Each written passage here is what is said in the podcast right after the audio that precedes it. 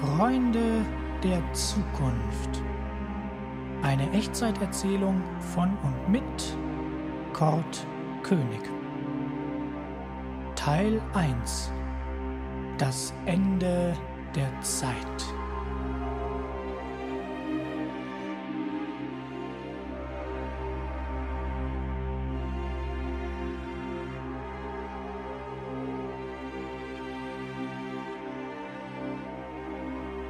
Ich bin tot.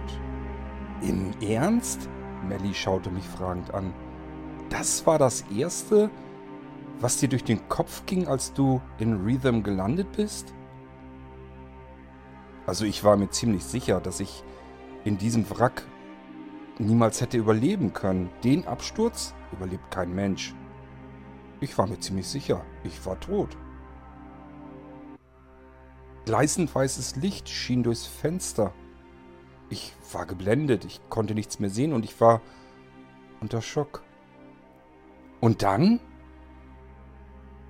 Dann habe ich gemerkt, dass mir alle Knochen wehtaten und dann war ich mir ziemlich sicher, ich war doch nicht tot. Ich sammelte zunächst meine ganzen Knochen wieder zusammen. Dann blinzelte ich in das Licht. Mittlerweile konnte ich erkennen, dass links und rechts ein paar Konturen erschienen. Es schienen irgendwie Bäume oder so etwas zu sein. Dann ging ich zu der Tür, durch die ich vorher hineingekommen war.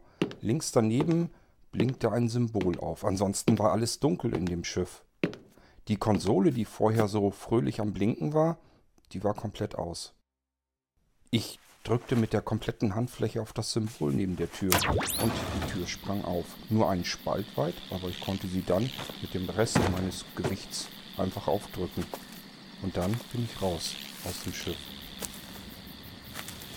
Oben über mir hörte ich Patrouillenschiffe. Damals wusste ich natürlich noch nicht, dass es Patrouillenschiffe waren. Sie waren sicherlich schon auf der Suche nach mir.